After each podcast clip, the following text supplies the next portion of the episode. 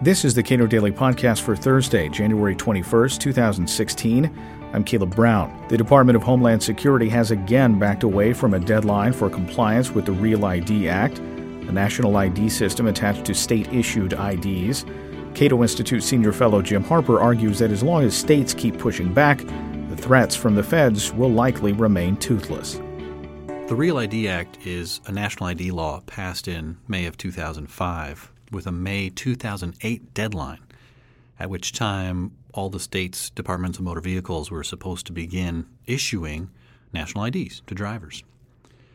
The deadline came and went without compliance in any state, and in fact, across the country, states rejected Real ID in what I call the Real ID rebellion red states, blue states, uh, all different regions of the country. And since that time, the Department of Homeland Security has continually kicked back deadlines there's a long and complicated tale of their deadlines, but three and four times they've run through deadlines, and states have basically backed down the federal government on this one. In the fall of last year, 2015, DHS began making noises about enforcing for real this time. And over the course of the fall, and especially as the new year came came about, people got really worried that DHS was going to start turning people away at airports. And it came to be the rumor that uh, January 1, 2016 was the date, and people were going to you know, be rejected at TSA checkpoints from flying because they presented IDs from states that were on the wrong side of the Department of Homeland Security. So DHS has clarified that uh, rumor to say that no, no, no, it's uh, we've kicked the can down the road again. It seems. That's right. The DHS Secretary Jeh Johnson issued a release uh, stating dates two years down the road when Real ID compliance will be required of states and then further down the road when all states should have all their licenses swapped out and replaced. Two years down the road is a long time, but it's it's most important to recognize that it's during the next presidential administration. That means Secretary Johnson and many of the top leadership of the DHS are going to be gone. That means a different presidential administration is going to have this problem. That may frustrate the line bureaucrats at the department who, who are going to stay on and are trying to get this thing done. But what what's gone on here is that the, the top leadership have kicked the can down the road. And this was entirely predictable. As a matter of fact, I began advocating in the fall that states didn't need to regard this threat as real because the, the DHS was going to kick the can down the road. It did. It did predictably, although I couldn't tell you exactly when they were going to do it. Nonetheless, some states are going to move forward. That is, they've taken the threat to heart and they see that two year deadline coming. They don't think it'll be kicked down the road again, so they're starting to, to do things. And one of the approaches on offer, which is which is pretty good but still concerning, is to issue a two-tier license or to go to a two-tier license system. At your option, and states could make the option more or less clear. We'll watch how that unfolds. You can get a federally compliant license. That's a license that, among many other things, has, has, is the result of you showing proof that you're legally entitled to be in the United States. And then there's the lower tier license that's actually just a license to drive. You don't have to do all the paperwork, you don't have to do all the nonsense. It might be priced lower than the, than the federal license. You don't have to show proof of, of your, your legal presence. It's really just a driver's license. So a pretty good a pretty good deal, and states can be compliant offering both licenses. But here's the catch. If you're in the second tier license system, that is, you haven't shown all these documents, you're still in the system that requires sharing of information about you behind the scenes.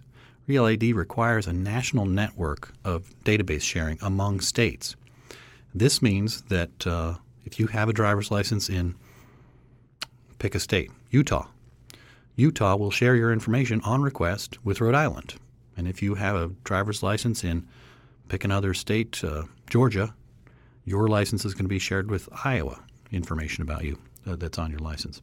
Likewise, the, the license itself will be federally uniform in important ways. The machine readable zone will have a digital representation of all the information that's on the front of your license. So when your license gets swiped or scanned at the airport, an office building, a government building, uh, the, the, the pharmacy, the doctor's office, they're not just going to have your name or your age or whatever the relevant piece of information is. They're going to have everything that's on your license. That'll go into databases that are interoperable and that allow that kind of information sharing that we're so concerned about as privacy advocates.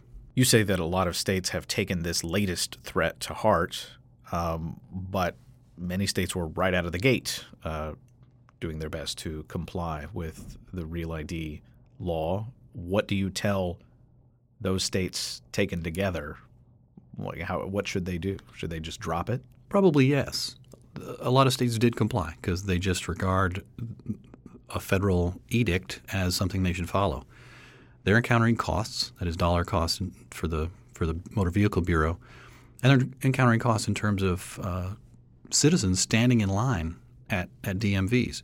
Prior to Real ID, a lot of states were, were improving the experience at DMV, which is notoriously a negative one for people, shortening wait times, issuing license, licenses over the counter, because with high quality printers, you could do that. Real ID is changing all that. It's taking longer. You've got to get more documentation. There's more hassle, more waits, and your license can't come to you over the counter. You got to wait a week or two for it to come in the mail, etc. So let them pay those costs if they really want to. I do believe that states are laboratories of democracy.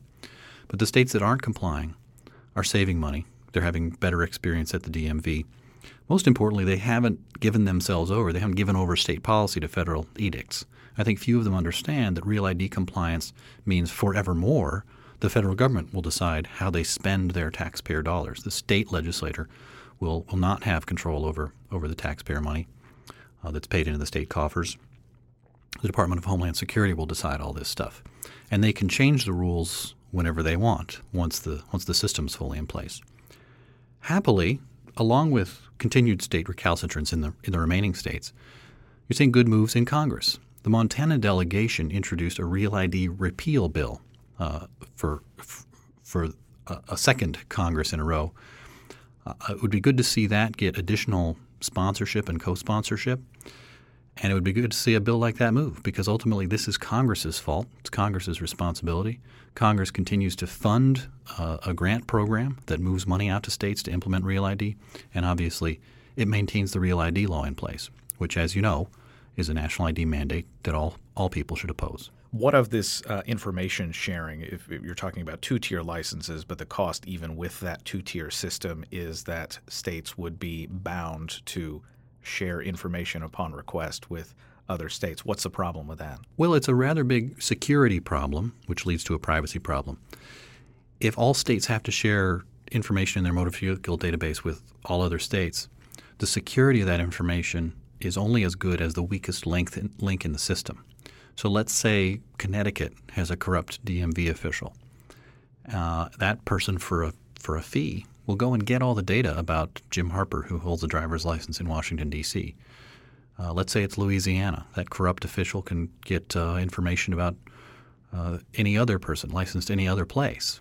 And I think most people don't recognize, even in the departments themselves, how much information sharing this requires. If you do a name match, well, that's going to happen all the time because so many names repeat themselves in a country of 320 million people.